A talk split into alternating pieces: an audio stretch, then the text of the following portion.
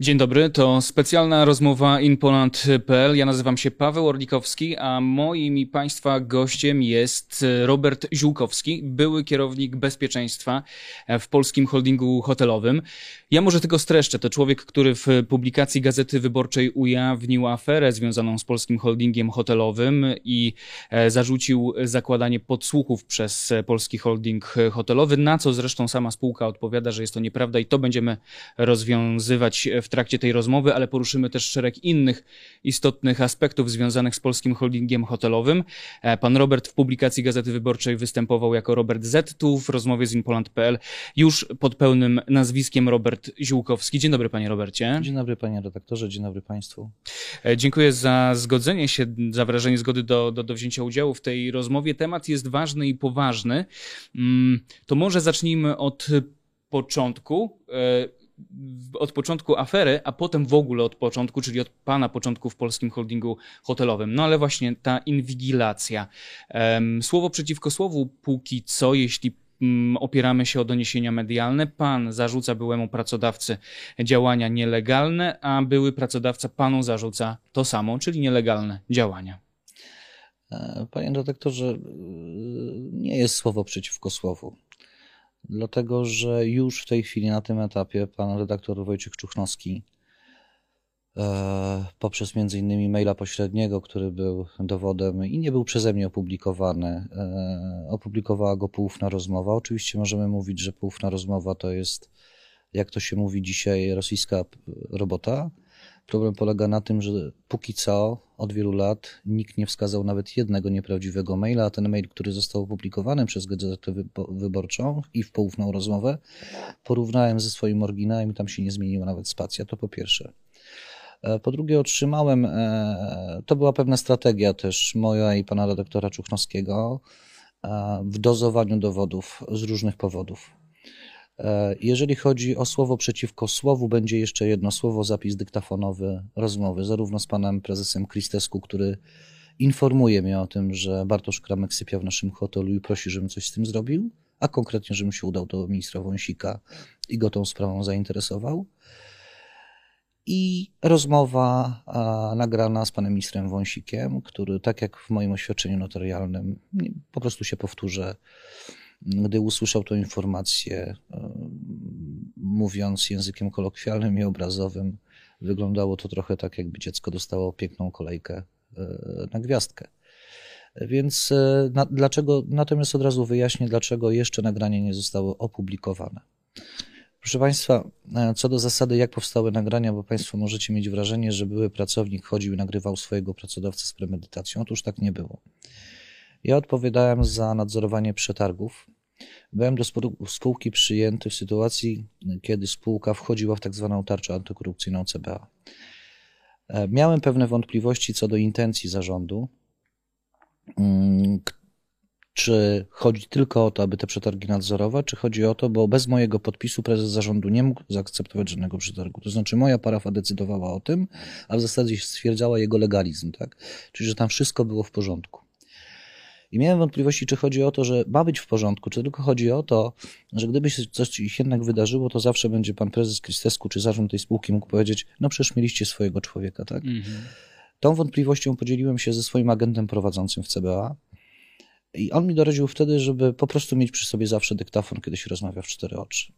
Dyktafon był cyfrowy, automatyczny, I co do zasady, te nagrania nigdy nie miały być gdziekolwiek opublikowane albo w ogóle do użytku. To była pewna sfera bezpieczeństwa, która powodowała, że jeżeli mamy takie wątpliwości, to wszelkie rozmowy w cztery oczy do, dotyczące przetargów z zarządem, ale nie tylko z zarządem, tak, z dostawcami, żeby, a mówiliśmy o gigantycznych pieniądzach. Proszę pamiętać, że holding został dofinansowany kwotą łączną około 810 milionów złotych. Mhm. To są gigantyczne pieniądze, gigantyczne inwestycje.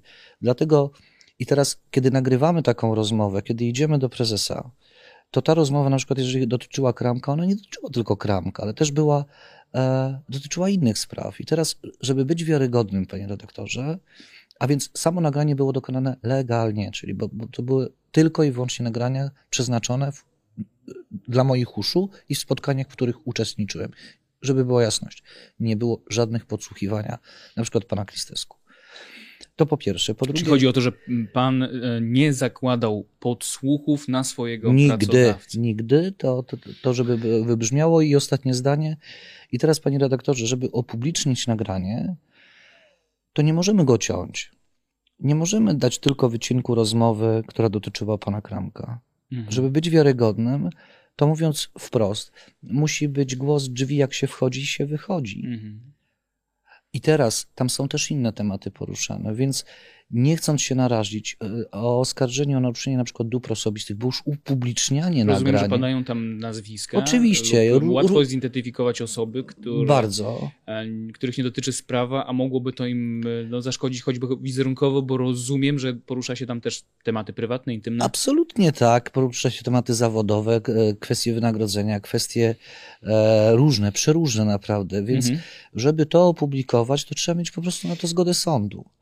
Żeby nie otrzeć się, a czy dostaniemy tą A zgodę czy będzie sądu? pan to chciał publikować w mediach, czy będzie chciał pan dostarczyć y, przed sąd to jako dowód? Bo jak mm, rozumiem, na co zwraca uwagę też pan sam Kristesku, mm, różne postępowania się w- toczą w pana sprawie, pewne, pewnie kolejne pozwy będą się pojawiały. Czy pana linia obrony będzie właśnie taka, żeby przedstawić to jako dowód w sprawie? Oczywiście, to znaczy po pierwsze toczy się już sprawa z zawiadomienia pana Kramka. Mhm. E, Wiem, że ruszyły przesłuchania w Tam prokuraturze. status jest. E, pana... Tam mam status pokrzywdzonego, a póki co. E, I oczywiście te dowody będą nie tylko dostarczane do sądu, bo do sądu to jeszcze troszkę e, potrzebujemy czasu, Mhm. bo najpierw prokurator musi przeprowadzić śledztwo, ale już na etapie prokuratury. I będziemy wnosili o to, bo ważny interes społeczny tej sprawy wymaga, Mhm. żeby nagrania były udostępnione opinii publicznej. Mhm. Polski holding hotelowy, przepraszam, pan Kristesku, bo nie będę używał słowa polski holding hotelowy. Pan Kristesku, bo wszystkie oświadczenia, które są na stronie, musiały przejść przez ręce pana Kristesku, zwyczajnie kłamią. I ważne jest to, by pokazać opinii publicznej, jak bardzo kłamią. A jak bardzo kłamią w takim razie, pana zdaniem? Od początku do końca. To znaczy, e, proszę prześledzić i zachęcam do tego e, widzów wszystkie oświadczenia holdingu, od pierwszego historycznego do ostatniego. Pierwsze oświadczenie mówi, zresztą ono zostało przy, przygotowane w takim klasycznym modelu komunistycznym, to znaczy pierwsza część tego oświadczenia pozbawmy człowieka wiarygodności, to jest raz. Drugie, wszystkiemu zaprzeczmy, to jest dwa. A trzecie, a w ogóle to jest sprawa polityczna, względnie atak na spółkę Skarbu Państwa. Mhm. Ale kiedy już wiedzieli, że staje przed komisją sejmową, dokładnie w tym dniu już opublikowali zupełnie inne oświadczenie. Już mówili tak. W pierwszym oświadczeniu mówią, nie, nigdy u nas nie było żadnej, żadnych podsłuchów, żadnej inwigilacji, ale już w drugim oświadczeniu mówią, okej, jak była, to była legalna, a jeśli nielegalna, to tylko w moim wykonaniu. Dokładnie tak. To może zacytuję tutaj oficjalne stanowisko Polskiego Holdingu Hotelowego. Brzmi ono tak, że mm, nieprawdziwą jest informacja o tym, że dochodziło do bezprawnej inwigilacji gości, bo hotele i obiekty Polskiego Holdingu Hotelowego są zobowiązane, tak jak wszystkie inne podmioty hotelarskie, ustawami o policji, prawem o prokuraturze, o służbie ochrony państwa, o Centralnym Biurze Antykorupcyjnym, o Agencji Bezpieczeństwa Wewnętrznego oraz Agencji Wywiadu. No więc. E, Polski holding hotelowy nie zaprzecza, jak rozumiem, nagraniom, czy mm, podsłuchom, czy inwigilacji, tylko jak tutaj czytam, e, to, było, to była mm, pomoc e, służbom, tak? Bo każdorazowe udzielenie pomocy wyżej, wyżej wymienionym służbom państwa polskiego przez Polski Holding Hotelowy odbywa się na podstawie i w granicach przywoływanych przepisów powszechnie obowiązującego prawa. Czyli rozumiem, że holding tutaj twierdzi, że były podstawy, by wpuścić e, organy Panie, redak- państwowe i, no jak rozumiem, też mm, e, Panie redaktorze, e, mam takie powiedzenie, tylko kłamca musi pamiętać, co mówił. I drugie, jak się kłamie, to albo się to robi konsekwentnie, a już w momencie, kiedy się kłamie i się zmienia wersję, to jest dramat. Życie dopisało do tej wypowiedzi kolejny scenariusz. Mhm.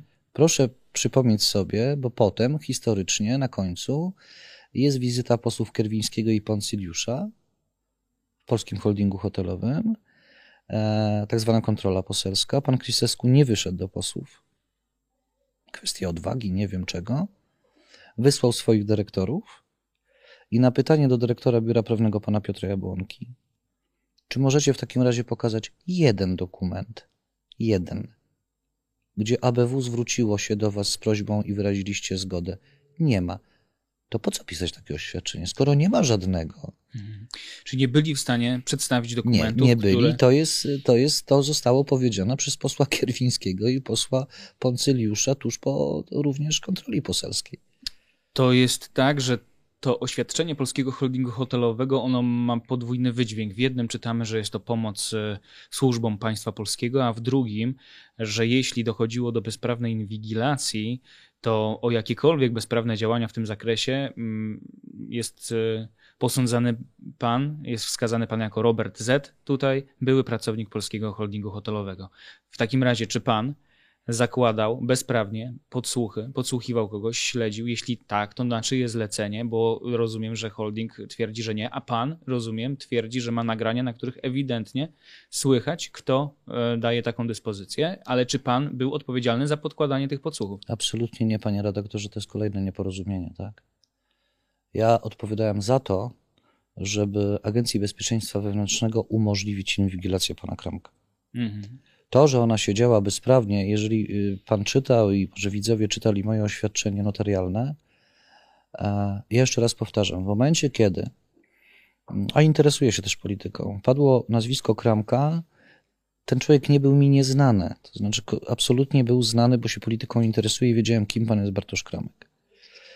Kiedy, przyszły, kiedy, kiedy ABW poprosiło na przykład o numery kart kredytowych, mnie to nie dziwiło. To znaczy, zakładałem, że mogą mieć, y, absolutnie mają zgodę na techniki specjalne. Czerwona lampka, panie redaktorze, zapaliła się wtedy, kiedy powiedzieli, że gdyby oni nie mogli jednak czegoś zrobić, to czy ja mógłbym przeszukać pokój. I wtedy zrozumiałem, że to jest bezprawie. To znaczy, z punktu widzenia procesowego jest to nie do użycia. I jeszcze, żebyśmy ułożyli to sobie w głowach. Kto spytał, czy pan będzie mógł przeszukać ten Agenci ABW. pokój? E, A na jakiej podstawie pan miałby przeszukiwać ten pokój? Nie ma takiej podstawy prawnej, dlatego, panie redaktorze, zrozumiałem, że to, co robi Agencja Bezpieczeństwa Wewnętrznego, jest zupełnie bezprawne i zacząłem szukać. I wtedy natrafiłem na informację, o której wcześniej nie wiedziałem, że minister Maciej Wąsik, prze- przepraszam, wtedy nie minister, bo on wtedy był e, zastępcą koordynatora służb, jest prywatnie związany pozwem cywilnym przez pana Kramka, który nomen omen w pierwszej instancji, jak pan wie, przegrał Mhm. za to, że nazywał pana Kramka między innymi ruskim agentem. Stąd pewnie radość pana Wąsika, kiedy usłyszał, że po prostu chodziło ABW, no, moim zdaniem działała zupełnie bezprawnie, nie miała na to, e, na to zgody. Chodziło wyłącznie o znalezienie kompromatów na tego człowieka, mm, e, tak aby potem posłużyły panu Wąsikowi prywatnie. I teraz, czy ja, mnie coś łączy z panem Kramkiem? Zupełnie nic. I, i wszystko dzieli, panie redaktorze. Mhm. Znaczy, mamy skrajnie różne poglądy na życie, na politykę. Pewnie łączy nas tylko jedna rzecz, że pewnie chodzi nam jednak o to samo, to znaczy, żebyśmy żyli w normalnym państwie, natomiast mamy różny sposób dojścia do tego, tak? Ale rozumiem, że mm, te podsłuchy, jak pan sugeruje, zostały, były zakładane przez Agencję Nie Bezpieczeństwa. sugeru, Wewnętrznego. nie, panie redaktorze, bądźmy precyzyjni, nie sugeruję, twierdzę. Mhm. Twierdzi pan, że Agencja Bezpiecz Bezpieczeństwa Wewnętrznego podkładała podsłuchy w hotelach Polskiego Holdingu Hotelowego, no to powiedzmy, i, e, jak wiele razy, czy tylko wobec pana Kramka, przecież inne nazwiska też się pojawiają, na przykład między innymi pani Cichanowska. W w sprawie pani Cichanowskiej wypowiadałem się i mówiłem wyraźnie. E, Ja w tej sprawie nie chciałem uczestniczyć. E, Też jak pan czytał akt notarialny, tam by- na, jednym z spotkań, ze spotkań z agentami ABW, agenci ABW zapytali mnie tak nie wprost, e, czy są też, e, nie wiem, na przykład po, politycy Platformy, tak? Kiedy zobaczyli moją minę, to zrozumieli, że tematu nie ma sensu ciągnąć, bo ja się na to nigdy nie zgodzę. Mhm. Zresztą uprzedzałem, bo też miał takie pomysły pan Kristesku, uprzedzałem, że to jest po prostu nie do przyjęcia. To znaczy, służbamy, jesteśmy od tego, proszę też pamiętać i, i bardzo bym pana o to prosił, żeby też widzowie to zrozumieli. Większość tych hoteli holdingu, tego podstawowego holdingu stoi przy portach lotniczych. Mhm. I tak, e, to jest ważne, tam przechodzi ruch e, tranzytowy, tak? E, To jest ważne, żeby pomagać polskim służbom, bo może, wie pan, jeżeli ja mam do wyboru czasami wolność obywatelską, a to, czy nie wybuchnie bomba w szkole wybiorę e, troszkę odebranie sobie wolności obywatelskiej. To jedno, ale to jest działanie w imię wyższego dobra, w stanie mhm. wyższej konieczności. E, I nie zawsze da się mieć dokument. Ja to rozumiem. I myślę, że widzowie też to rozumieją, że nie zawsze da się. Ja podam panu przykład. Przychodzi policjant i mówi: Proszę dać mi szybko dane osoby. No i teraz prosimy o dokument. Mówi: Nie mam, ale dzwoniła żona na komisariat i powiedziała, że ten człowiek jest u was w hotelu i właśnie się wiesza. Czy ja mam czekać na dokument i złamać, czy wolę złamać RODO, a stanąć przed wyborem złamania rodu, czy być może utraty życia ludzkiego. I mhm. nawet jeżeli ten człowiek zostanie uratowany i mnie potem pozwie, bo jednak bardzo chciał się zabić, trudno, stanę przed sądem. To są takie wybory. Natomiast w sprawie Kramka, i chciałbym to podkreślić, i w sprawie Cichanowskiej, tu nie mamy e, e, mowy o takich intencjach. Intencje były po prostu podłe. Mhm. Podłe intencje, yy, mówi pan o tym i mówi pan, że to nie pan te e, podsłuchy zakładał. Jako kierownik Nigdy. do spraw bezpieczeństwa e, polskiego holdingu hotelowego mówi pan, że ma pan nagranie, co zrozumiałe, z prezesem tego holdingu, czyli panem Kristesku, no ale też mówi pan o tym, że ma pan nagranie z Maciejem Wąsikiem, który jest sekretarzem kolegium do spraw służb, służb specjalnych. Tak, panie redaktorze, przepraszam, to nie, nie, nie, nie, nie ładnie panu przerywać, wchodzić w słowo, ale tylko podkreślę, pan Krystesku miał pomysł, ale nie miał żadnej możliwości i okazji, żeby ten pomysł zrealizować. On nie miał takich możliwości. Natomiast osobą, która odpaliła ABW był Wąsik. Mm-hmm. Nie pan Krystesku, żebyśmy się tu dobrze zrozumieli. A pana spotkanie z panem Wąsikiem dotyczyło czego? I Dokładnie akurat tego dnia tej sprawy. E, a kto je zaaranżował? E, ja zadzwoniłem do pana Wąsika, realizując polecenie i powiedziałem, że bardzo chcę się szybko spotkać, bo jest temat szybki do zrobienia, tak? To co to znaczy temat szybki do zrobienia? Czyli wykonywał pan polecenie przełożonego, czyli że temat szybki do zrobienia, czyli że trzeba posłuchać telefon... gościa hotelowego. A nie, no, no, tak, akurat w tej sprawie nie tyle przesłuchać, co ja miałem pojechać do Wąsika i powiedzieć, mamy gościa, który przyjeżdża często tutaj i nazywa się Bartosz Kramek. Czyli A teraz poinformować, że jest gościem Dokładnie tak. I że śpi w naszym hotelu pięciogwiazdkowym renesansie. I to bardzo pana Wąsika ucieszyło w tym sensie, że natychmiast zaczął działać. E, to spotkanie przebiegało tak, że po tej rozmowie, kiedy on o tym usłyszał, naprawdę od razu udał się do innego pomieszczenia, do ABW. E, I ja czekałem w przedsionku tego pomieszczenia, nie uczestniczyłem w tym spotkaniu. Natomiast potem, jak wróciliśmy do pokoju, uzyskałem informację, że pilnie się ze mną skontaktuje ktoś z ABW i tak się stało. Na drugi dzień już był kontakt. Mhm. A dwa dni później już było pierwsze spotkanie, więc ABW bardzo na tej sprawie zależało.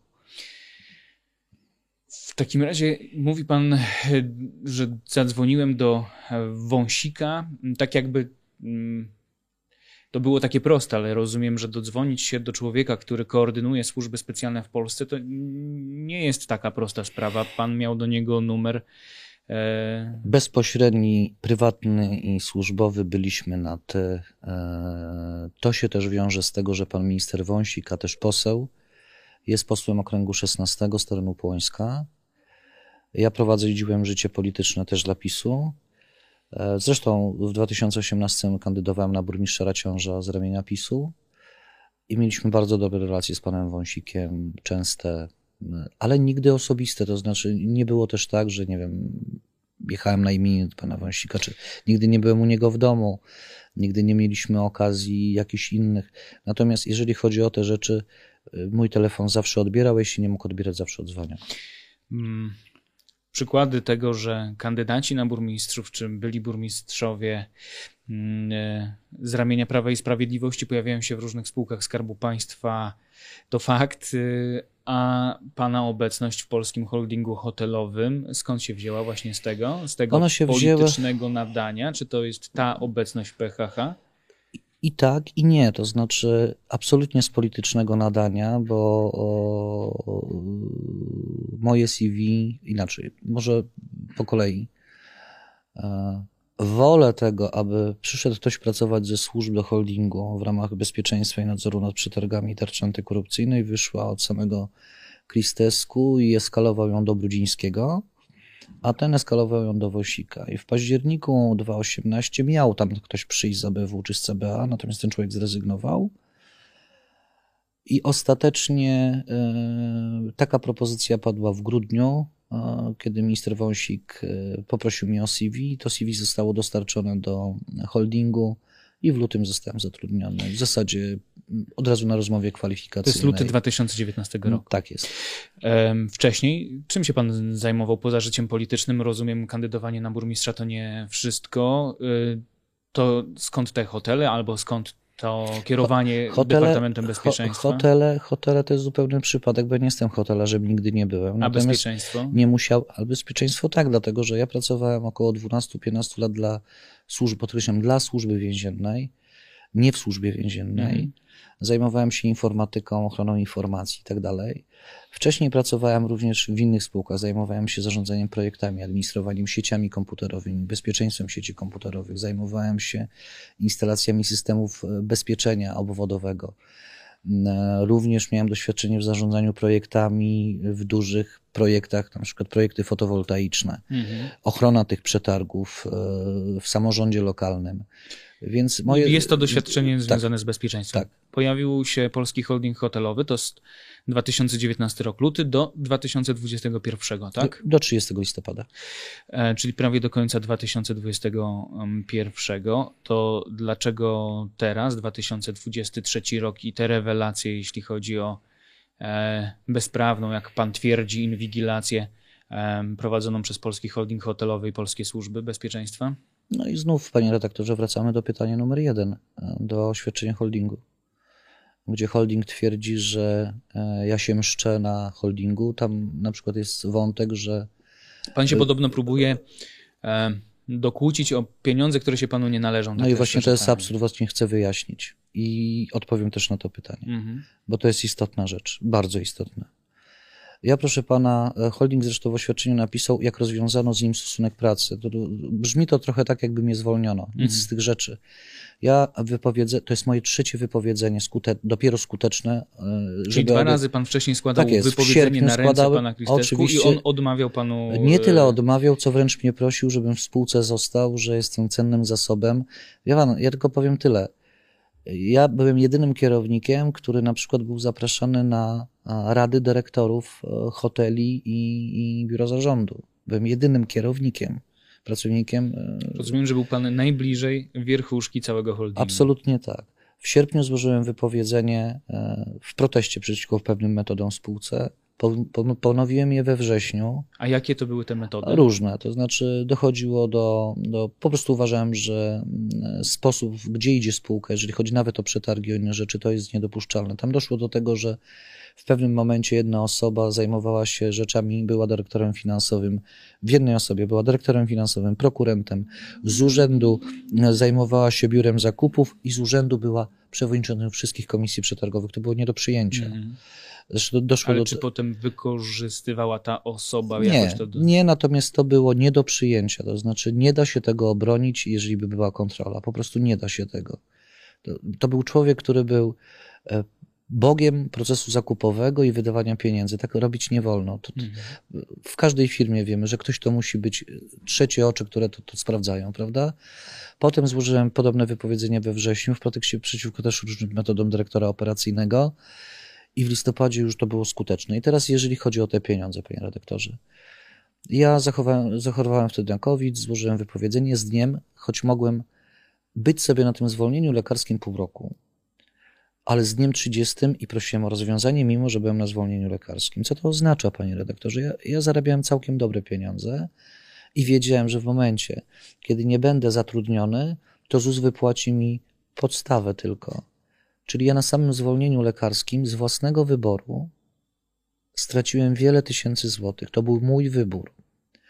Pieniądze, o które poprosiłem holding, to były pieniądze związane z tym, że brałem udział w czasie pandemii w komitecie, w takim sztabie kryzysowym, zajmowałem się izolatoriami w Polsce dla południowej Polski, województwa wielkopolskiego. Mhm. Pracowałem 7 dni w tygodniu i w zasadzie moja doba pracy się nie kończyła. I poprosiłem o wypłatę nadgodzin. I teraz uwaga, panie redaktorze. Odmówiono mi wypłatę, dano mi pismo zupełnie bez podstawy prawnej, bez niczego. W zasadzie można je jednym zdaniem skwitować. Proszę sobie odpuścić. I ten człowiek, który jest tak bardzo za, zawzięty na pieniądze, nie idzie do sądu. Choć, uwaga, panie redaktorze, w zasadzie wszystkie procesy z pracownikami, które holding miał, a miał ich wiele, wszystkie przegrywał lub szedł na ugody. Mhm. Czyli wiedziałem, że jakbym poszedł do sądu, pewnie bym dostał. Nie idę do sądu. Nie idę do sądu. I dalej czekam jeszcze, panie redaktorze, Czyli rok, przepraszam, rok i dopiero po roku moja frustracja, mimo że mam pracę, dochodzę do wniosku, że a, zemszczę się, że nie wypłacili mi nadgodzin. Podkreślam, można być śmiesznym, ale proszę nie być żałosnym. Czyli pan się tych pieniędzy nadal, rozumiem, nie domaga? Absolutnie. E, skończyłem po odpowiedzi. Nie, nie, nie. skończyłem po odpowiedzi holdingu honorowo. Nie, to nie. Mhm. Ja nie potrzebuję. E, panie redaktorze, ja mam 51 lat. Jeżeli pan pyta też o te kwestie działaczy PiS, ja przez 49 lat nigdy e, partia PiS mi niczego nie dała. Pracowałem sam na swoim, sam decydowałem o swoim życiu, nigdy nie miałem pracy z protekcji. Poza? Wyjo poza raz holdingiem. Poza raz holdingiem.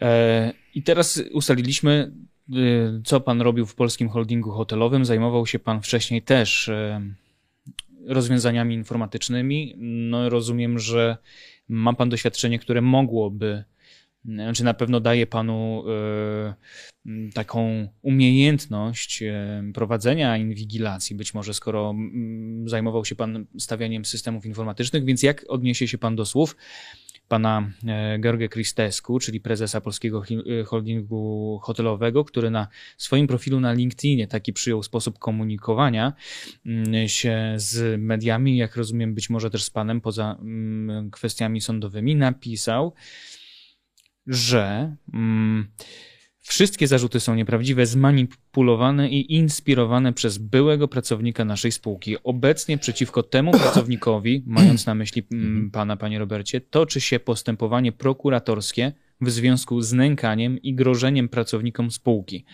tu jest kropka. Ponadto do organów ścigania zostały dostarczone dowody na inwigilo, inwigilowanie komputerów pracowników PHH i fałszowanie dokumentów przez tegoż byłego pracownika.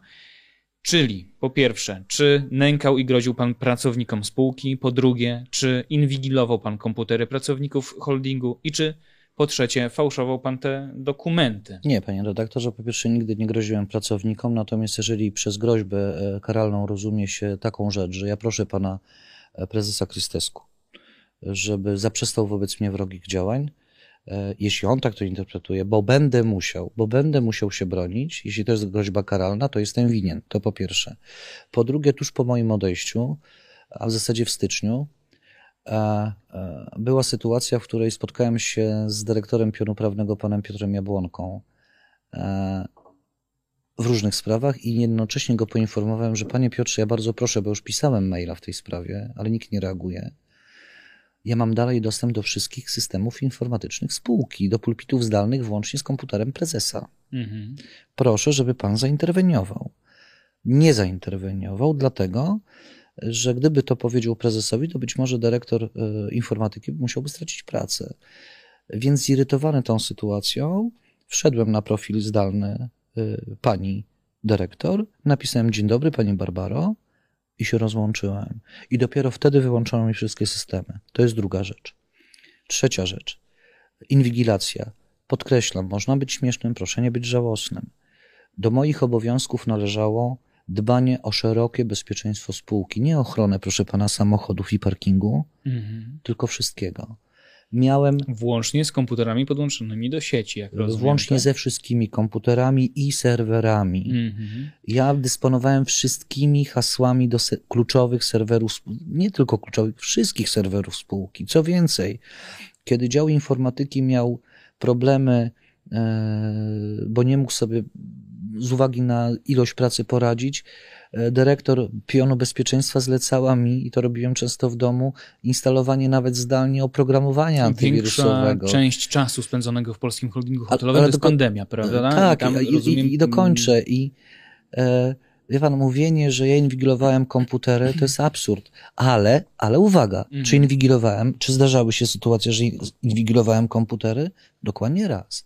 Na zlecenie pana prezesa i na zlecenie pana Piotra Łąki. Chodziło o pracownicę, która e, która, był, partnerkę życiową jednego z, ważnych pracowników, który odszedł ze spółki, poszła na zwolnienie lekarskie, na urlop macierzyński, potem wróciła i nie można było jej zwolnić, bo była w okresie ochronny, więc zażądano ode mnie, żebym zainstalował jej oprogramowanie szpiegowskie na komputerze, żeby posadzono ją w pomieszczeniu, gdzie nie miała dostępu do ludzi, siedziała tam sama i chciano udowodnić, że ona nic nie robi. No, jeszcze, I na to mam dowody, panie. Mm. Jeżeli stawia mi się tego typu zarzuty, wie pan. Ale pan, rozumiem, zainstalował to oprogramowanie, tak? Tak, zainstalowałem, bo, bo to było polecenie służbowe. A akurat jeżeli, wie pan, chodzi o zainstalowanie oprogramowania monitorującego, co robi pracownik w pracy, nie jest inwigilacją. To jest, to jest przejaw nadzoru nad pracą pracownika. A w tym wypadku zachodziły jeszcze pewne przesłanki. Natomiast czy inwigilowałem komputery? Nie inwigowałem, natomiast do moich obowiązków należało również dbać o bezpieczeństwo, pisania procedur bezpieczeństwa, sprawdzania, czy pracownicy nie wykorzystują na przykład maili w hmm. sprawach prywatnych. Tu mamy sytuację, przecież mamy oświadczenie Wycieku. pana Kristesku. Tak jest. E, w sprawie Brudzińskiego, tak. No jeśli ktoś dzisiaj powie, panie redaktorze, pracownik przychodząc do holdingu podpisuje zobowiązanie, że jeżeli będzie maila służbowego używał do celów prywatnych, mhm. to może być zwolniony z pracy. Pytam pana Kristesku, czy w takim razie się zwolni z pracy i zwolni panią Łebską na przykład. Mhm. No bo sami się przyznali, że to była korespondencja prywatna. Jaki jest problem? Wysyłana z poczty służbowej w godzinach pracy. Więc o czym my rozmawiamy? Ja wiem, że można być śmiesznym. Można tworzyć wrażenie, że człowiek nie wie tamten, co mhm. robi, tylko w tych całych zarzutach trzeba się gdzieś opamiętać. Oni się po prostu pogubili już w tych zarzutach. I teraz tak, a propos jeszcze zarzutów, dokończę. Owszem, byłem w prokuraturze przesłuchiwany. Nic się nie dzieje w tej sprawie. Więcej, proszę pana, przeszukano mój dom. Pod kątem, uwaga, posiadania nielegalnej broni i amunicji. Niczego nie znaleziono.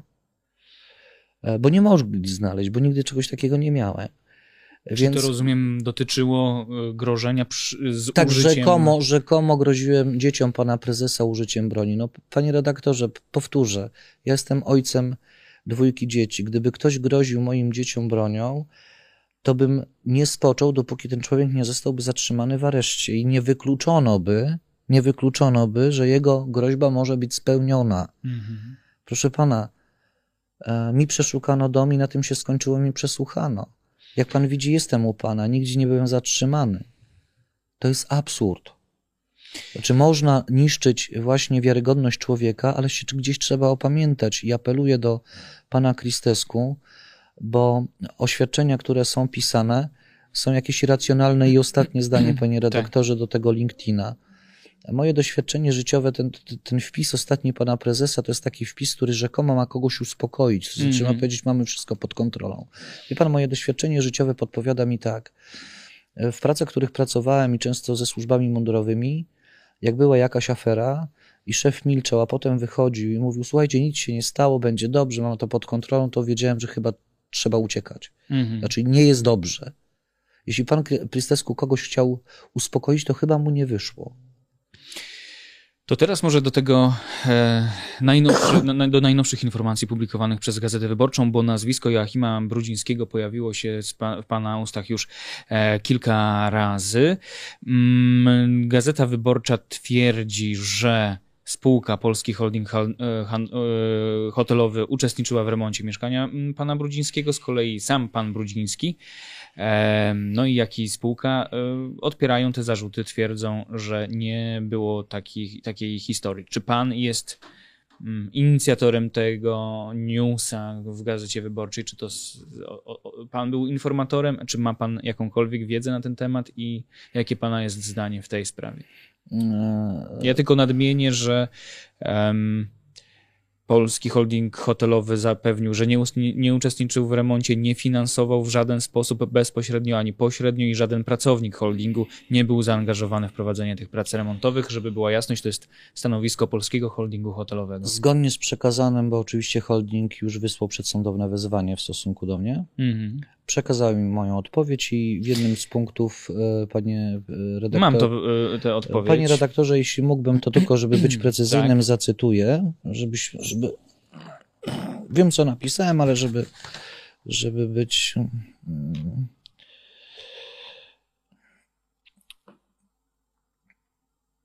żeby widzowie zrozumieli. Informuję w punkcie siódmym, że sprawa opisana w wezwaniu, chodzi o podsłuchy, jest jedną z wielu innych spraw, można powiedzieć wierzchołkiem góry lodowej. W dalszym ciągu, w ważnym interesie publicznym, będę przekazywał jako sygnalista mediom, organom ścigania, instytucjom kontrolnym, właścicielom PHH i innym podmiotom informację o nadużyciach, nielegalnych działaniach PHH, zarządu PHH, kadry kierowniczej PHH, o których mam wiedzę potwierdzoną niezbitymi dowodami. To jest odpowiedź na Pana pytanie. I Tu będzie jeszcze- to się działo dalej. E, Tu jeszcze wcześniej w tym oświadczeniu mm, czytam, że informuję, iż na wszystkie treści przekazywane mediom, organom ścigania, organom kontrolnym oraz innym podmiotom posiadam niepodważalne dowody. Pan też przekonuje, że te dowody są zabezpieczone e, notarialnie, e, jakby uprzedzając ruch, jak rozumiem, służb specjalnych, które mogą Panie pana redaktorze, przepraszam, pojawić. przerwę panu, to jeszcze zacytujemy, jeżeli jesteśmy już przy tym punkt pi- piąty. Informuję już nieujawnienie tajemnicy, że nigdy nie ujawniałem tajemnicy spółki, chyba że autor wezwania uzna, że tajemnicą spółki były informacje o, nielegalnych inwigi- o nielegalnej inwigilacji gości hotelowych. Ujawnione maile w sposób niepozostawiający wątpliwości dowodzą, że tajemnice spółki wielokrotnie ujawnią osobom nieupoważnionym nie kto inny jak prezes zarządu PHH pan George Marian Christescu. W tej sprawie złoży stosowne wnioski do Rady Nadzorczej PHH, PHH Hotele oraz właściciela reprezentowanego przez Ministerstwo Aktywów Państwowych celem analizy, wyciągnięcia wniosków, względnie konsekwencji wobec osób. I jeszcze jedna rzecz.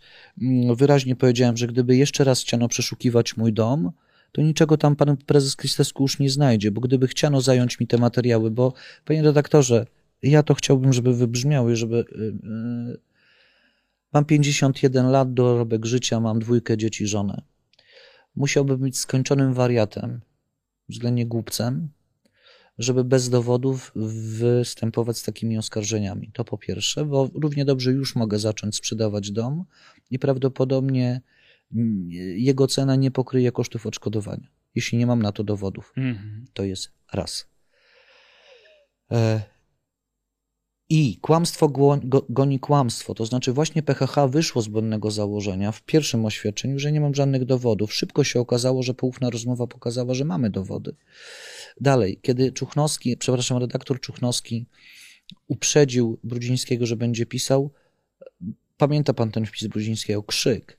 Tyle, że znowu Brudziński nie wiedział, że są maile. Mhm. Dalej, Brudziński się już totalnie topi w wyjaśnieniach, bo z jednej strony mówi, że jest to ruska robota, bo poufna rozmowa to jest fałszywka, a z drugiej strony mówi, że to są maile wy, wykradzione przez Nigdy nie pracownika. za... Panie Robercie, pan mówi o tym, że y, odnosząc się do tego oświadczenia, że Mhm. w dalszym ciągu będzie pan y, sygnalistą, y, pan też używa takich zwrotów, że gdyby nie, byłbym wariatem, mając żonę, dzieci, dorobek życia, mm, formułować takie takie oskarżenia bez dowodów. Pan mówi, że będę informował o kolejnych nadużyciach. To jakie są nadużycia, o których e, jeszcze pan nie mówił, a może pan powiedzieć teraz? Panie redaktorze, yy, to znaczy tak, już mogę powiedzieć, natomiast generalnie właścicielem tego tematu, przepraszam, ale ja uważam, że mam duży szacunek dla pana redaktora Czuchnowskiego, który, który się wykazuje niebywałym profesjonalizmem w tej sprawie. Zresztą on nie postawił zarzutu, że holding sfinansował, on stawia jasne pytania. A teraz holding jeszcze, przepraszam, jeszcze wrócimy na chwilę do tego pytania, bo chciałem coś powiedzieć. Mhm. Holding twierdzi, że nie finansował. Nie ma dowodów póki co na to. Po pierwsze, ani Brudziński nie przedstawia faktur, ani nie ma dowodów, że są udowodnione, że gdzieś tam. Natomiast holding finansował ten remont w bardzo prosty sposób, panie redaktorze. Znaczy, jeżeli uznamy, że godzina pracy dyrektora w holdingu, który zarabia 15-20 tysięcy, nic nie kosztuje, Przepraszam, czy pani Łebska, którą bardzo szanuję, jest to absolutnie fantastyczna osoba, profesjonalistka. Jeśli mnie pan o coś zapyta, mogę mówić tylko dobrze. Dzisiaj jest wystawiana przez pana Krystesku i jako infantylna osoba, która nie znając Brudzińskiego, sama sobie, nie wiem, znalazła telefon do Brudzińskiego, zadzwoniła do niego i powiedziała, słuchaj Joachim, ty mnie nie znasz, ale jakbyś kiedyś remontował dom, to ja ci mogę pomóc. Przynajmniej ci doradzę, jak tą łazienkę i to w pianinko postawić. Naprawdę wszyscy w to wierzymy. Proszę pana, już wykorzystano środki publiczne. Bo ten dyrektor, jadąc tam, tracąc swój czas na dojazd, na bycie na tym obiekcie, na przygotowywanie koncepcji, na rozmowy z wykonawcami, robił to w godzinach pracy. Czyli zapłaciliśmy my za to podatnicy, bo gdyby to była prywatna spółka, proszę pana, nic nam do tego. A jest to spółka, która jest dokapitalizowana 800 milionów złotych pana No właśnie. i moimi pieniędzmi. 810 milionów to jest, rozumiem, fundusz reprywatyzacji, tak? Tak.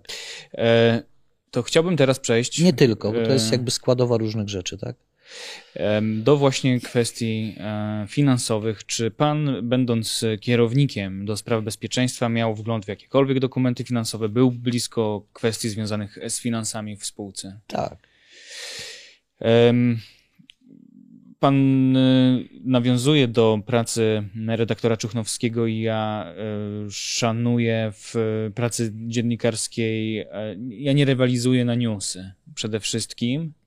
E, Natomiast tak się złożyło, że mm, moi informatorzy, nie tylko pan, e, zgłosili się do mnie z różnymi informacjami mniej więcej w tym samym czasie. Natomiast większość tych spraw dotyczy spraw finansowych. Nadmienię tylko, że polski holding hotelowy na nasze pytania odpowiedział, że od, udzieli odpowiedzi w trybie e, prawa prasowego e, i że nie zgadza się, mówi, że to są nieprawdziwe lub e, wręcz sfałszowane e, informacje, e, którymi się z polskim holdingiem hotelowym podzieliłem w takim kontekście, że em, chcąc uzyskać odpowiedzi na różne pytania.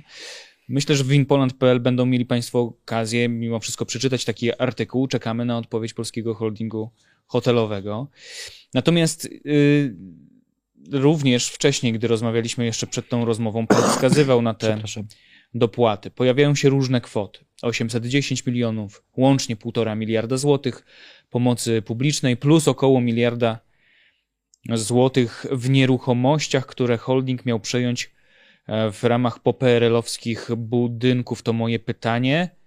E, Co z tego jest prawdą i jakie e, kwoty, jakie budynki, ile warte zosta- e, e, zostały, po pierwsze, jeśli chodzi o środki i pomoc państwa udzielone holdingowi, a po drugie, e, jaka jest wartość budynków, e, co to są za budynki te poperelowskie? doktorze, jest to nie do ustalenia, to znaczy z mojego punktu widzenia, z mojej wiedzy, tak? Możemy mówić o pieniądzach, które są jasne, które wychodziły z biznesplanu, które, które są udostępniane. Natomiast holding otrzymywał granty przeróżnej maści, to znaczy to jest tak, to jest żywa gotówka, Mhm. to są budynki, to są wniesione aportem działki. Potem, kiedy przejmował, proszę pamiętać, bo, bo tu jest pewne przekłamanie już w pytaniu, przepraszam panie redaktorze, niezamierzone zapewne. Tak. Mianowicie holding nie przejmował hoteli, budynków. Hotele, ho- holding przejmuje zorganizowane przedsiębiorstwa. On przejmuje całe spółki. Czyli co? Nie tylko obiekty hotelowe. No, ludzi, którzy tam są zatrudnieni, Przejmuje obiekty, ludzi, zobowiązania, ale również, również, kredyty i ma kredyt, aktywa. ale również aktywa, również grunty. Mhm. I ja na przykład nadzorowałem wiele sprzedaży gruntów, yy, na przykład yy, ze spółki, która była yy, wciągnięta przez, do grupy kapitałowej MW Hotele. Myśmy sprzedawali stare obiekty, sprzedawali działkę w dobrych lokalizacjach, w dużych miastach. To były duże pieniądze. Mówiliśmy o wielu milionach złotych. Mhm. Więc to nie jest tylko tak, że holding, bo mówimy, przejmuje hotele. Dobrze brzmi, ale jest nieprawdziwe. On przejmuje całe zorganizowane przedsiębiorstwo z całym dobrodziejstwem inwentarza. Prezes Kristesku znał pana, zanim pan zaczął pracę w e, polskim holdingu Po raz hotelowym? pierwszy spotkaliśmy się na rozmowie kwalifikacyjnej. Czyli poza wysłaniem CV była jeszcze rozmowa, mm, potem I na tej w zasadzie rozmowie. Ale został pan, rozumiem, na tyle umowę. skutecznie polecony, że miał pan dostęp do tak e, istotnych danych z punktu strategicznego, choćby widzenia prowadzenia spółki, jak kwestie finansowe. Pytam o to dlatego, że w tych finansach jest e, więcej rzeczy, które wymagają doprecyzowania. Przede wszystkim, a zbiega się to z momentem e, pana pracy, a jedna e, rzecz, e, czyli e, kwestia uchodźców z Ukrainy, to jest moment, w którym pana już w spółce nie było, więc skupię się na tym e, momencie, kiedy pan w spółce był.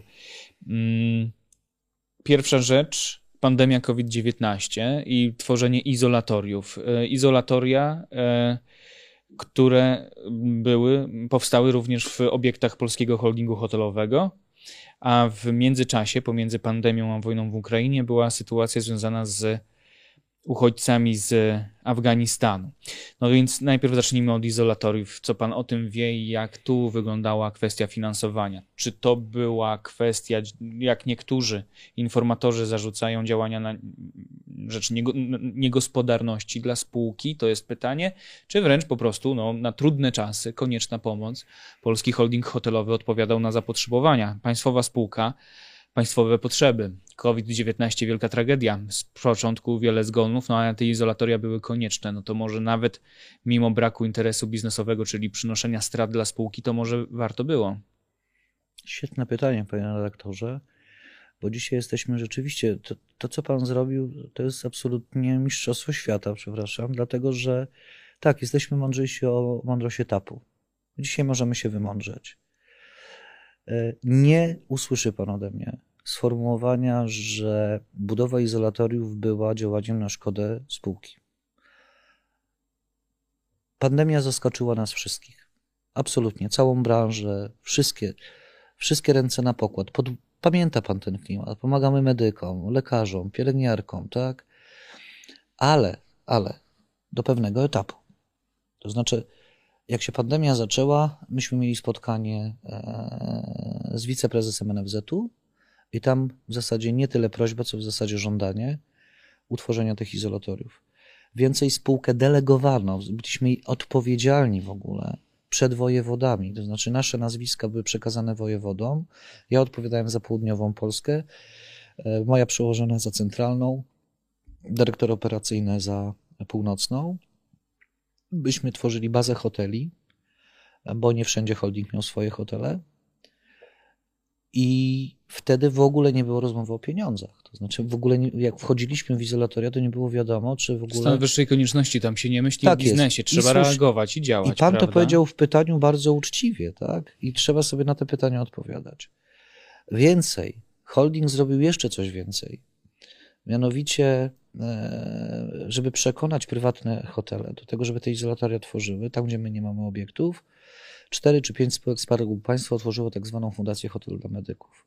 Czyli my byliśmy, nawet dopłacaliśmy tym hotelom z tej fundacji, żeby one chciały przyjąć ten. Ale to było, panie redaktorze, wszystko do pewnego momentu. Mhm. Pierwsza fala wygasła. E, nawet dużo zostało pieniędzy wtedy e, w spółce, znaczy w fundacji. Potem dopiero jak się trzecia pojawiła. Ale potem to już była działalność biznesowa. Już byliśmy mądrzejsi o etap. I to, co się już potem działo w trzeciej fali, to uważam, że się zadziało dużo złych rzeczy. Po pierwsze, holding naruszył, co do zasady rząd naruszył z holdingiem zasadę konkurencji. To jest raz. Hotelarze mieli głębokie przeświadczenie, często słuszne, często niesłuszne, ale mieli takie przekonanie, że holding na pandemii się dorabia, co nie było też prawdą. Mhm. Ale takie było przekonanie. Mhm. Holding często przyjmował izolatoria, gdzie w zasadzie czasami bywało, że ta kwota mogła nie pokryć kosztów tego izolatora. Czyli trzeba było dokładać z własnej kasy z holdingu. Nie zawsze, ale był taki czas, że się dokładało. A był taki czas, że się zarabiało? Oczywiście, że był taki czas, że się zarabiało. Czyli nie, że wychodziło się na zero, nie, tylko się zarabiało. zarabiało. Oczywiście, że się zarabiało. Co więcej, jeżeli chodzi, bo pan mówi hotele e, polskiego holdingu hotelowego, bądźmy precyzyjni, bardziej grupy polski holding hotelowy, bo w zasadzie wszystkie izolatoria, które były tworzone, to były hotele, ale AMW hotele, a teraz mhm. PHH hotele, poza jednym AMW wyjątkiem. zostało wchłonięte przez tak PHH. jest, jako ZPC. Natomiast e, był jeden wyjątek, to był hotel w Poznaniu, Moxi, Moxi Poznań, który był akurat z tej korony PHH. A jakąś rolę też odgrywała inna spółka córka, bo jest polski holding hotelowy, który się nazywa PHH, jest jeszcze spółka PHH Hotele. To jest właśnie owe AMW Hotele. Ono zmieniło nazwę. Tak jak PHH to jest tak no naprawdę no Chopin, tak? Tak. Cat. I to jest spółka zależna spółki PHH. Tak. E, dobrze, no to mamy. E, tylko, tak. że w tamtym czasie też bądźmy precyzyjni, panie redaktorze, ona była na tyle zależna, mhm. że prezesem e, AMW Hotele wtedy był dokładnie ten sam prezes, który był też pan George Marian Krystesku. Mhm. A w jego imieniu e, działania w spółce wykonywał nie kto inny jak dyrektor operacyjny holdingu. Mm. To jest, są, to jest kwestia izolatoriów. Był pan wtedy w spółce i był pan również w spółce wtedy, gdy No właśnie, kto wystąpił z takim pomysłem i co się z tym zadziało? Mm, Afgańczycy, czyli ulokowanie uchodźców z Afganistanu w mm, hotelach i obiektach, będąc precyzyjnym, grupy PHH. I tu już, panie redaktorze, możemy mówić o niegospodarności, uważam. Tu mhm. tak, w tym miejscu tak. Po pierwsze, dlatego, że o ile wiem, pomysłodawcą e, to były sfery rządowe. Wiem, że kwestie negocjacyjne dotyczące, zresztą byłem w tej grupie, choć na negocjacje nie jeździłem, e, był rząd, Ministerstwo Spraw Wewnętrznych Administracji KPRM. I teraz KPRM nie rozpisał żadnego przetargu na obsługę uchodźców. Mhm. To myśmy ich przyjęli. Ale uwaga, panie redaktorze. Owszem, padła pewna kwota, za ile będzie ten uchodźca trzymany, ale długo, długo pieniędzy holding nie widział. Co więcej, długo, długo jak. A kto miał płacić za. A no właśnie, i to była wielka niewiadoma. Bo wydawało się, że za to będzie płacił rząd, a na końcu chyba jednak nie zapłacił rząd. Rząd, czyli podatnicy. Czyli podatnicy. Natomiast z mojej wiedzy, ale ona wymaga uściślenia, uściślenia, bo ja już wtedy w zasadzie byłem w konflikcie i z dyrektorem operacyjnym e, tych nieprawidłowościach, które mówiłem, i też już zaczynałem być odsuwany od pewnych spraw. Według mojej najlepszej wiedzy to jest kwestia Caritasu Polska. Ale to wymaga doprecyzowania, panie redaktorze. Uważam, że to jest właśnie te pytanie, które trzeba Wyślemy, zadać. To nie jest moje twierdzenie, a, a, a ostatnia moja wiedza, czy ostatecznie zapłacił za to rząd czy Caritas, nie mam takiej wiedzy. Według mojego głębokiego przekonania zapłacił Caritas. Ale kwestia niegospodarności przy Afgańczykach mhm. dotyczy tego, że spółka trzymała wiele tygodni, wiele tygodni Afgańczyków, w ogóle nie mając gwarancji tej płatności, bo nawet umowa nie była podpisana. Mhm. Owszem, była przyrzeczona, ale nie była podpisana. A to, dlaczego rząd, to się pod COVID nie trzymało, przepraszam, nie, nie, nie wpisywało się w COVID. A skąd w ogóle się pojawili uchodźcy z Afganistanu w hotelach grupy Polskiego Holdingu Hotelowego? E, to jest, przypomnijmy, no oczywiście ten... Oni przylecieli z Ramstein, jak pan wie, do Poznania najpierw, potem zostali przewiezieni do hotelu Hampton Warszawa, tutaj na, na, na Komitetu Obrony Robotników, a następnie znowu dyslokowani do Golden Tulipa w Gdańsku. Mhm. Miała być to duża grupa, ostatecznie do Polski przyleciała relatywnie mała grupa uchodźców, bo jakby Było to nie ile by... osób? Mm, wie pan, w tym pierwszym rzucie, jeśli dobrze pamiętam, to mówimy nie o całej setce chyba mhm. nawet.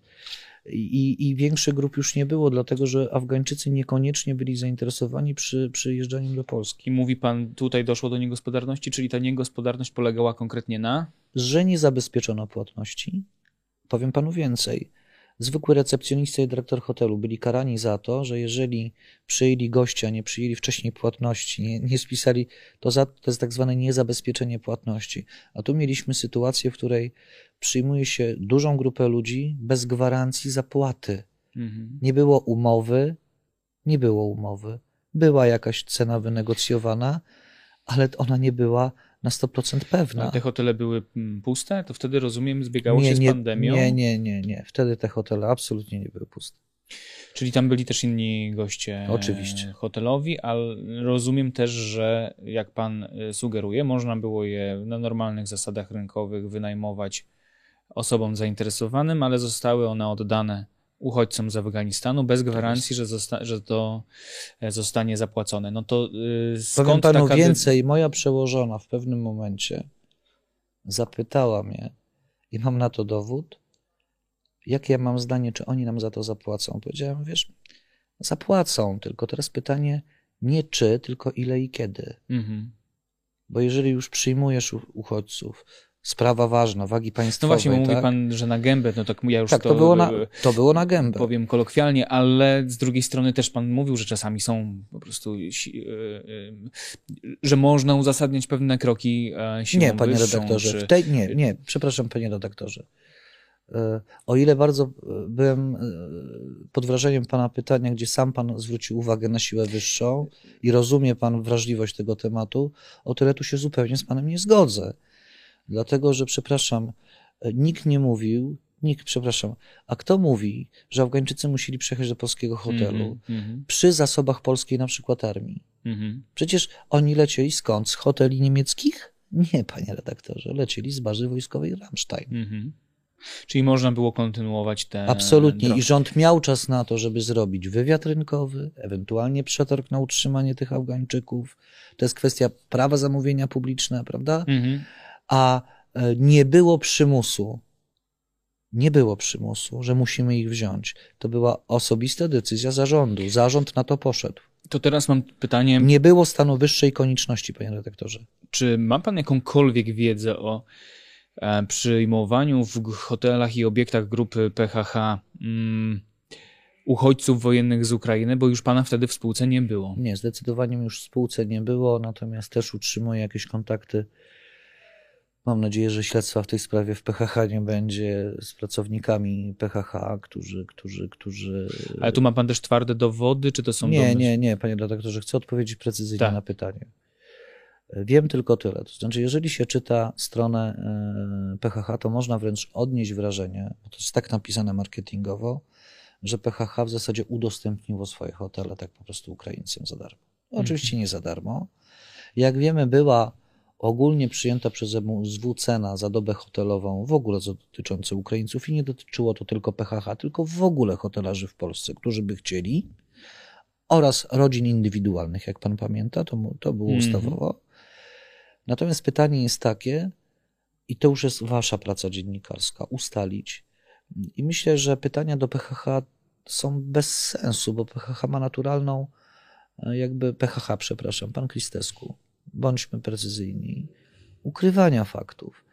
Więc myślę, że prościej jest po prostu zapytać KPRM, czy lub najlepiej MSW pana Szefernakera, którego żona pracuje, jak pan wie, w holdingu, e, ile e, konkretnie MSW płaciło za pobyt Mhm. hotelowy gości e, ukraińskich w hotelach holdingu. To jest proste jak e, naprawdę. Bo dla osób prywatnych był ustalo, była ustalona konkretna stawka. Była. 40 zł na głowę za Tak, osobę tak. przyjętą w ramach e, pom- Ale w pomo- hotelach już były pewne e, niuanse się pojawiały. I teraz pytanie. Mówiło się o 60, 75 zł, pamięta Mhm. pan? I teraz pytanie, czy holding otrzymywał bardziej 60, czy bardziej może 160 zł? A to już jest robota dziennikarzy, tak? Czyli pan nie ma informacji, Nie, nie jakie to były e, stawki i czy były wobec stawek rynkowych zawyżane? Mam, ale musiałbym powtarzać plotki, czego panie redaktorze robić nie będę. No właśnie, więc tutaj się nie opieramy o plotki, tylko opieramy się o same fakty. fakty. Mm, No to ja jeszcze przeczytam oficjalne stanowisko przyjęte na 10. Gremium Ekspertów Turystyki. To jest grudzień 2022 roku, więc już też pana nie było wtedy w spółce, ale ono dotyczy ogólnie działalności polskiego holdingu hotelowego od samego początku do teraz. E, Przyjęto przez to, cytuję to Gremium Ekspertów y, Turystyki, e, Ważnym postulatem gremium była konieczność silniejszego uznania gospodarczej roli turystyki i jej wkładu do PKB, któremu towarzyszyć musi z jednej strony przestrzeganie prawa do prowadzenia działalności gospodarczej, a z powyższym wiąże się stanowczy protest przedsiębiorców rynku hotelarskiego przeciwko zaangażowaniu państwa, rządu na rynku hotelarskim, czyli utworzenie polskiego holdingu hotelowego. To jest branża oczywiście hotelarska. No i jak dodano w tymże stanowisku gremium, to jest do, dziesiątek gremium ekspertów turystyki grudzień 2022. Czytam tam też, że jest to czy, nie tylko czynnik zakłócający normalne warunki rywalizacji rynkowej, ten czynnik, czyli powołanie PHH, nie tylko z, zakłócający normalne warunki rywalizacji rynkowej, ale przede wszystkim potężne narzędzie drenowania kieszeni obywateli nieświadomie finansujących obiekty hotelowe, które nie zawsze sprostałyby wyzwaniom konkurencji rynkowej. E, Skutki tego zjawiska mogą być bardzo niebezpieczne. To jest cytat. Um, z tegoż gremium, czyli branża hotelarska, no i jej zdanie. Tu wiadomo, że każdy może powiedzieć, że każdy walczy o y, swój y, kawałek tortu, ale pan był akurat tak się składa, że po tej drugiej y, stronie, jak pan czyta takie stanowisko branży hotelarskiej, co pan myśli? Zgadza się z tym, albo ma pan tutaj wręcz odwrotne myślenie? Da mi pan dwie minuty, żebym odpowiedział? No, jak najbardziej. Absolutnie się zgadzam z tym raportem, ale mam pewne uwagi. Mhm.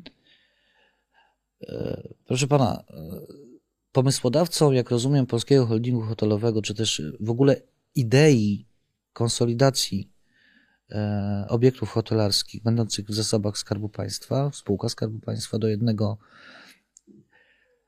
Z punktu widzenia zarządczego można uznać za właściwą, tak jak to było na przykład w AMW Hotele, że jest jeden zarząd, zmieniamy koszty zarządu.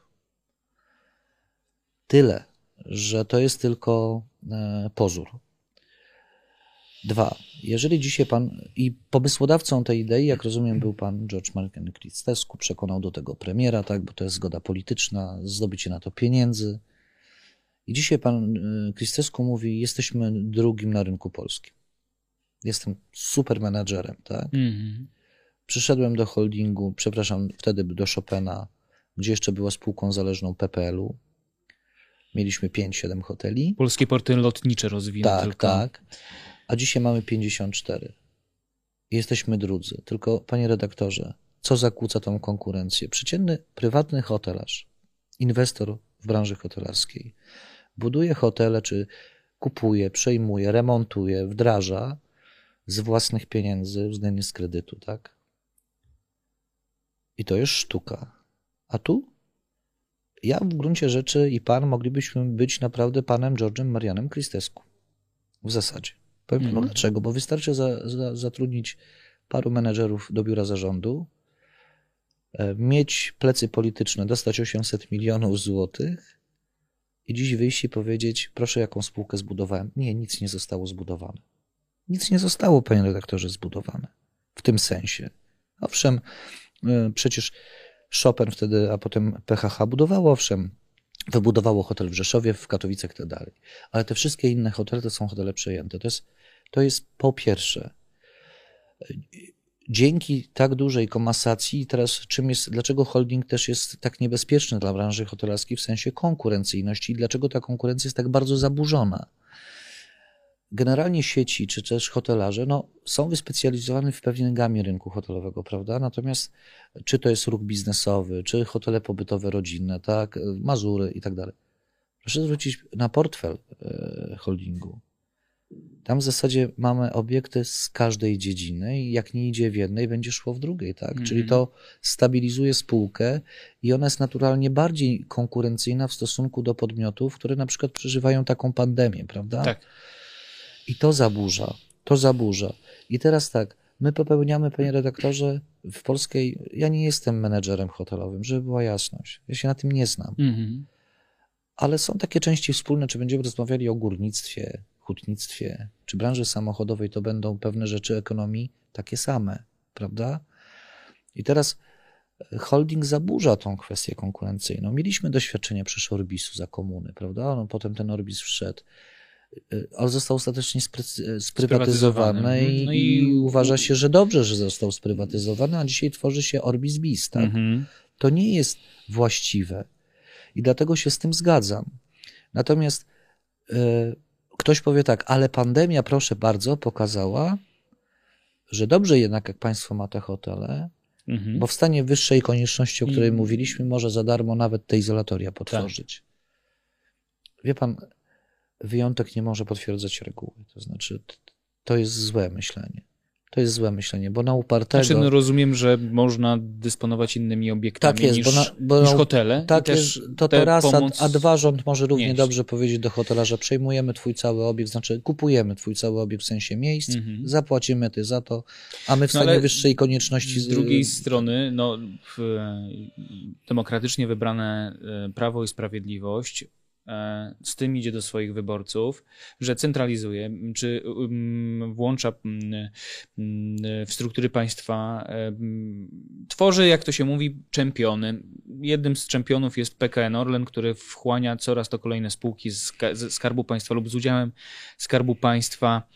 E, no więc mm, cóż, może zamysł był taki, żeby polski holding hotelowy był kolejnym polskim czempionem byłoby, to znaczy, gdyby był taki zamysł i byłby wykonywany, to byłoby znakomicie. I powiem panu dlaczego. Przecież holding też powstał dlatego, żeby tworzyć markę własną. Markę własną, panie redaktorze. Jeśli ma być tym czempionem, wymyślmy jakąś nazwę, nie wiem, polskie Przy hotele. te hotele wszystkie zachowują swoje nazwy jak wtedy, Toraz, gdy były co, prywatne. co, tak? co gorzej, I, i holding wydał olbrzymie pieniądze na, na budowę tej marki własnej, Mhm. ale ostatecznie od tego pomysłu odstąpiono. Bo to miała być A marka, pan, przypomni pan. to już otarłbym się o tajemnicę spółki. Zostawmy to. Dobrze? Okej. Nie ma znaczenia, jaka miała być nazwa. Natomiast, wie pan, łatwiej jest jednak pójść na skróty i zrobić franczyzowe hotele Mhm. dużych marek, bo ma się dostęp do linii rezerwacyjnej, tak, reklamy, etc., etc., etc. Tak. Know-how, w zasadzie wszystko jest proste, Mhm. ale my jako podatnicy tracimy na tym. Wie pan dlaczego? Dlatego, że za każdego gościa, który w tym hotelu franczyzowym jest, Trzeba coś odpalić. Brawo, brawo. A gdybyśmy mieli markę własną, byśmy odpalali? No nie, bo to już No nie, nie. byłaby franczyza. Czyli jeżeli się daje 800 milionów Mhm. i chcemy stworzyć tego, id- idę pana tokiem rozumowania. Wie Ja pan, zadaję co- tylko pytania. Nie, nie, spokojnie, panie redaktorze, ale co by nie mówić, czy się zgadzamy na przykład z tym, co zrobiono z Orlenem, że się połączył i tak dalej. Tak, tak. Nieważne, ale my mamy logo Orlen. Mhm. Możemy dyskutować, czy to dobrze, czy źle. Ja się nie czuję. Ale jest marka własna. to ale jest, pana, marka własna. e, Orlen nawet jeździ na bolidach Formuły Pierwszej. Mhm. Prawda? No budujemy czempionat. Jak to się skończy, zobaczymy, ale budujemy czempionat. A co zbudował polski holding hotelowy? Panie redaktorze, dla tysięcy milionów Polaków to, że holding, że pol, państwo posiada hotele, na przykład przy portach lotniczych, to było odkrycie. Mhm. 99% ludzi tego nie wiedziało. Powiem panu nawet aneg- anegdotę. Fakt, Czy, rozumiem, już tylko precyzując, mm, goście hotelowi myśleli, że są w hotelu takiej a takiej marki i że Ależ- on dowiedzieli się, rozumiem, że Ależ należy do oczywiście, proszę pana, w czasie pandemii doszło do takiej okazji- śmiesznej sytuacji, że zaczęto krytykować rząd. Jak myśmy otworzyli hotel dla medyka w Courtyardzie i dali y, za darmo hotel, hotel dla lekarzy. Mhm. tak? To wtedy internauci mówi, proszę, Mariot daje tu za darmo, a co robi polski rząd? No właśnie my jesteśmy polski rząd. Więc to było odkrycie dla ludzi, Mhm. zdumiewające. Mhm. Więc jeżeli mówimy o tym czempionacie, jeżeli idea byłaby taka, jak pan mówi, byłoby super, tylko gdzie jest ten czempionat, gdzie jest ta marka? Bo na razie ludzie nie wiedzą, że śpią w hotelach e, rządowych, śpią w Mariocie, w Best Westernie, w Hamptonie i tak dalej, prawda? Powoli kończąc na dziś, by osoby, które e, oglądają, słuchają tej naszej rozmowy, mogły sobie to poukładać, a podejrzewam, że na koniec rozmowy i tak postawimy trzy kropek i, e, i że być może, jeśli pan e, zechce, jak rozumiem, e, pojawić się tu raz jeszcze, e, rozwijać różne wątki, w zależności też oczywiście. Bo rozumiem, że no ta największa bomba, czyli u, u, upublicznienie, upublicznienie tych nagrań jeszcze przed nami. No ale do rzeczy. Dwa i pół roku ponad, niespełna trzy lata w polskim holdingu hotelowym. Jak pan wspomina, to jest jedyna taka robota, która była w jakimś sensie z nadania politycznego, z tego, że ktoś, e, no może nie w, stricte coś załatwił, ale polecił na tyle skutecznie, że pan tam się Nie, znalazł. panie redaktorze, załatwił. Załatwił. Czyli to rozumiem, pan mm, przyznaje Bądźmy bez... szczerzy z widzami, bicia było. załatwił.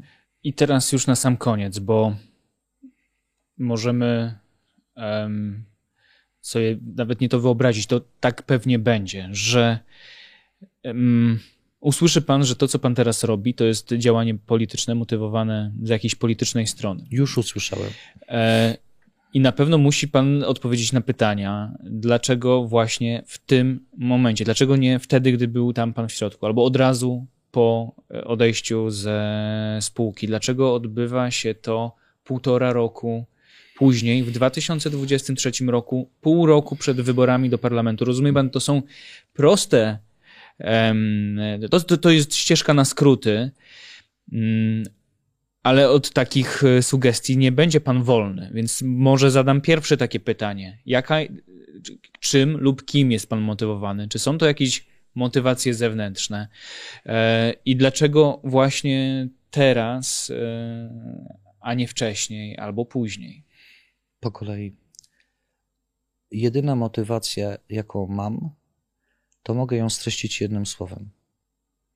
A, Klasyka.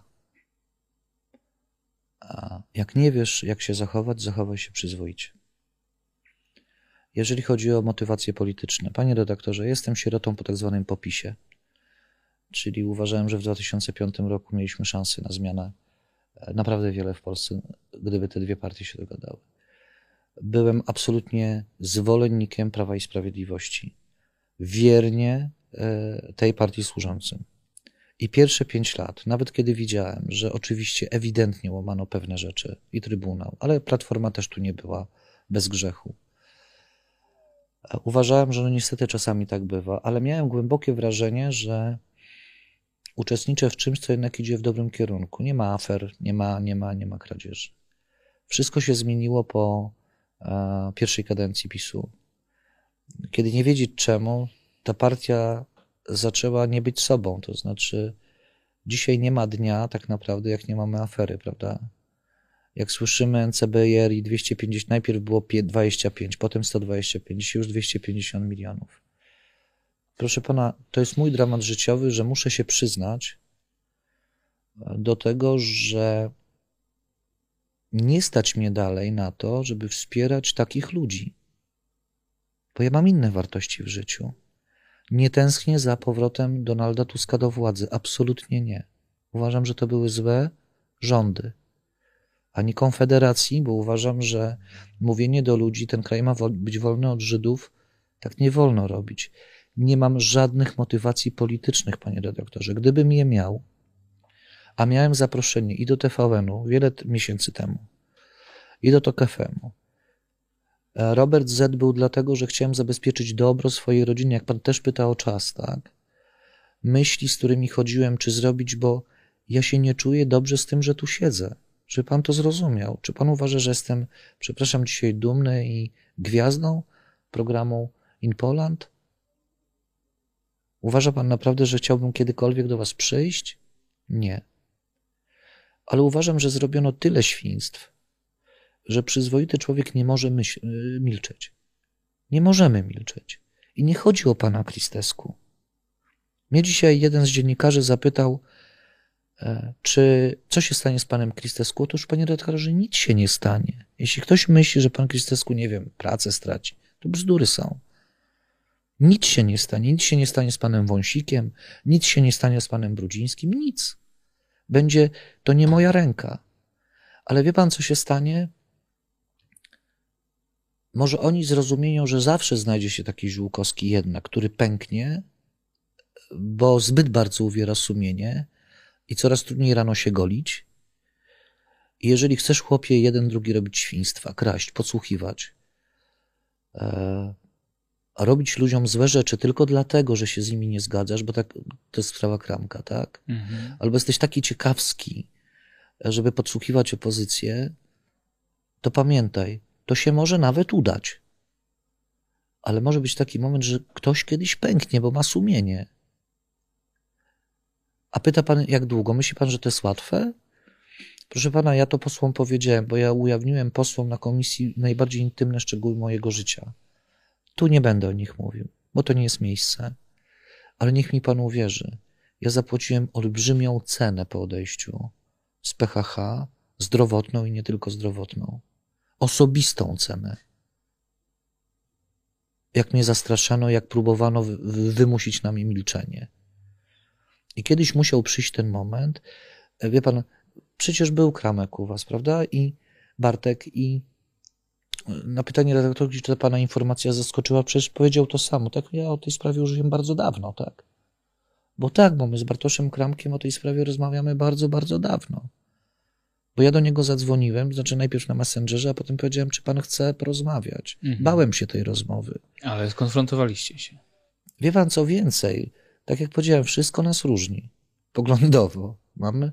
Ale połączyła was teraz jedna sprawa. Nie tyle jedna sprawa. Okazuje się, że jak jechaliśmy samochodem z jednego punktu do drugiego, akurat moim, bo nie miał taksówki, to się okazało, że my w gruncie rzeczy jesteśmy tacy sami tak naprawdę, bo nam E, co do zasady chodzi o to samo. Chcemy żyć w normalnym państwie. Proszę pana, jeżeli pyta pan dlaczego, jeżeli mój syn, który ma 21 lat, moje dzieci wychowuje w tradycji absolutnie prawicowej, e, to są super dzieciaki. I dzisiaj jest na studiach i mówi, tato, po zdaniu egzaminu nie zostanę tu minuty w tym kraju. Jest mi zwyczajnie przykro. To nie o to chyba nam chodziło, wie pan? I nie ma tu żadnej motywacji politycznej, nie chcę żadnych pieniędzy od PHH. Nie chcę, żeby mi PHH za cokolwiek przepraszało. Chcę tylko, żeby to się po prostu już nigdy nikomu nie przytrafiło. Ja za to zapłacę cenę, panie redaktorze. Jestem dorosłym człowiekiem. Ja nie będę tutaj, wie pan, marudził, że oj, pozwali mnie, teraz straszą sądem. Ja bym był zdziwiony, gdyby nie straszyli. Oni w PHH obowiązuje doktryna SLAP za wszystko. Mać, zamknąć usta. A już nie daj Boże, jak podważysz kompetencje pana prezesa, to już masz to w bank. Ja jestem dorosłym człowiekiem, ja wiem, co mnie czeka. Proszę pana, ja nie idę na zwarcie e, z holdingiem hotelowym, ze spółką, która ma pieniądze i prawników, nawet nie z panem Kristesku, tylko idę na zwarcie z całym opartem państwa. Taki, jaki on dziś jest. I myślę, że pan doskonale wie, że ja mam jeszcze większą wiedzę, jaki on jest, niż pan. Mhm. I jednak mam odwagę pójść. A wie pan dlaczego? Po prostu trzeba być przyzwoitym. Jednak mimo wszystko. I mimo wszystko moja nieprzyzwoitość tylko polega na tym, i tylko, bo żadnego świństwa jednak nie zrobiłem. No właśnie, zarzucić sobie pan nie ma nie, czego? więcej, tak jak nawet w akcie notarialnym mówiłem. Ja w pewnym momencie, kiedy się zorientowałem, że ta sprawa śmierci, zacząłem agentów ABW wodzić za nos. Mhm. Mogę mieć do siebie pretensje tylko i wyłącznie takie, że właśnie dopiero teraz. Ale jak się ma, wie pan, jak się mieszka w Polsce powiatowej, jak się ma żonę nauczycielkę w szkole, a gdzie wójt w cudzysłowie wisi na przykład na mistrze wąsiku, bo to od niego będzie zależało, czy ten wójt teraz dostanie 2 czy 3 miliony na inwestycje, samochód pożarniczy albo inne, to przepraszam, nie chcę nikogo oceniać widzów, mhm. ale widzowie w dużym mieście mogą nie zrozumieć tego myślenia. Nam w Polsce tej powiatowej, rozumiem, tak, tej tak? presji społecznej jest dużo trudniej, dlatego trzeba I najpierw... jakiegoś poczucia odpowiedzialności za bliskich. Ale za rodzinę, już tak. nie jest pan Robertem Z, jest pan Robertem Ziółkowskim. Bo nie jestem przestępcą, nie jest pan człowiekiem bez twarzy, bo to nie jest tylko rozmowa do, do pisma. Tutaj występuje pan przed kamerą, więc pokazuje pan twarz, pokazuje pan nazwisko, opowiada o tym e, właśnie tak, zapewniając, że ma twarde dowody zabezpieczone notarialnie. E, no to jak będzie pan wracał do Polski powiatowej, to się czegoś pan obawia? Albo Już w ogóle nie. się czegoś pan obawia? Już nie. Wie pan, e, kiedy, powiem panu, kiedy był taki kluczowy moment, kiedy, kiedy, e, bo tylko głupcy się nie boją. Ale ten strach musi być budujący.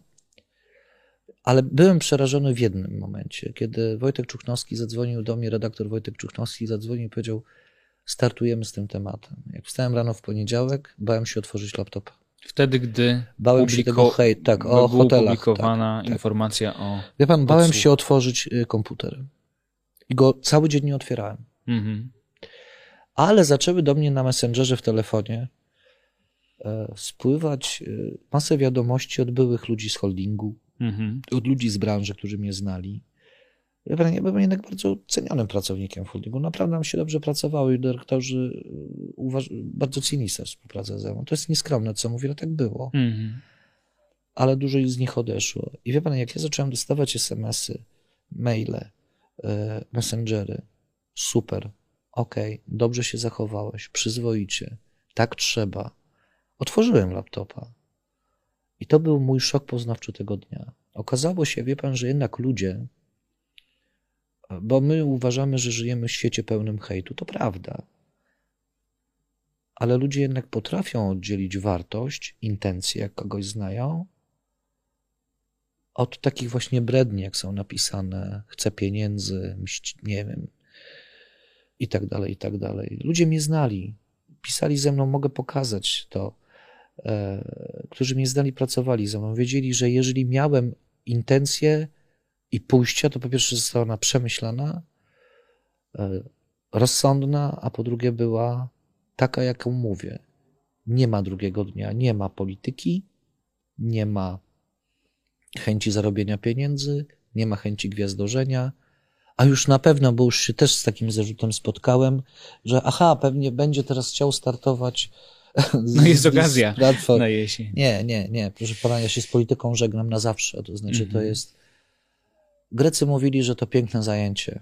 I rzeczywiście jest, bo to jest dla dobra społecznego. Natomiast e, polska polityka nauczyła mnie tego, że to jest coś, w co niekoniecznie e, warto wchodzić, bo ubrudzić się można, jak się człowiek umyje, to dobrze, ale tutaj można się tak ubrudzić, że można nigdy tego z siebie nie zmyć. Już był taki, który mówił, że warto być przyzwoitym. Rozumiem, że idzie pan e, tą drogą, tak pan twierdzi. Robert Ziółkowski, były kierownik do spraw bezpieczeństwa polskiego holdingu hotelowego. Um, dziękuję bardzo za to spotkanie i długą rozmowę, ale takie rozmowy i takie spotkania wymagają tego, byśmy dali sobie dużo przestrzeni e, na rozmowę. Mam nadzieję, że taką przestrzeń dla nas znajdzie również polski holding hotelowy. Ja raz jeszcze zapraszam prezesa George'a Christesku, by usiadł tu, gdzie siedzi w tym momencie pan Robert Ziółkowski i przedstawił swoją wizję tego, o czym pan Robert tutaj opowiada. Póki co czekamy też na choćby odpowiedź drogą mailową, ale zaproszenie i drzwi otwarte dla pana prezesa, panie George'u Christesku, bo myślę, że będzie pan jednak chciał yy, zobaczyć, co yy, ten były pracownik wskazywany w komunikatach ma do powiedzenia, Mam więc tylko, otwarte zaproszenie panie redaktorze, pozostaje. wejdę na koniec, mam słowo. Tak. Proszę już nie mówić były pracownik, bo tak jak powiedziałem, ja już nie jestem Robert Cety, już nie jestem były pracownik. Jestem człowiekiem, nazywam się Robert Dziółkowski, i jeśli pan Krzysztof Skudali chce mówić były pracownik, proszę bardzo, tak może, ale mm, ja będę zawsze o nim mówił pan prezes z racji szacunku dla dwóch i pół roku, które razem spędziliśmy. Jak pan nawet słyszę, mówiłem, że dobrze mi się z tym człowiekiem pracowało. A że się stało, jak się stało, stało się. Natomiast nie gubmy szacunku dla siebie. No to ja tutaj już nic nie mam do dodania. Nazywam się Paweł Orlikowski. Bardzo dziękuję za to specjalne wydanie spotkania w In Poland. Mm, zachęcam do czytania naszej strony, do oglądania rozmów tygodnia, no ale przede wszystkim e, do tego, by Państwo komentowali e, to wideo i e, tak by mogło się też nieść w e, świat, bo myślę, że ten głos jest warty wysłuchania po prostu. Więc raz jeszcze za tę obecność, panie Robercie, dziękuję. Robert Ziółkowski, dziękuję. człowiek z krwi i kości. Dziękuję panie redaktorze, dziękuję państwu. Wszystkiego dobrego. Również do usłyszenia i do zobaczenia.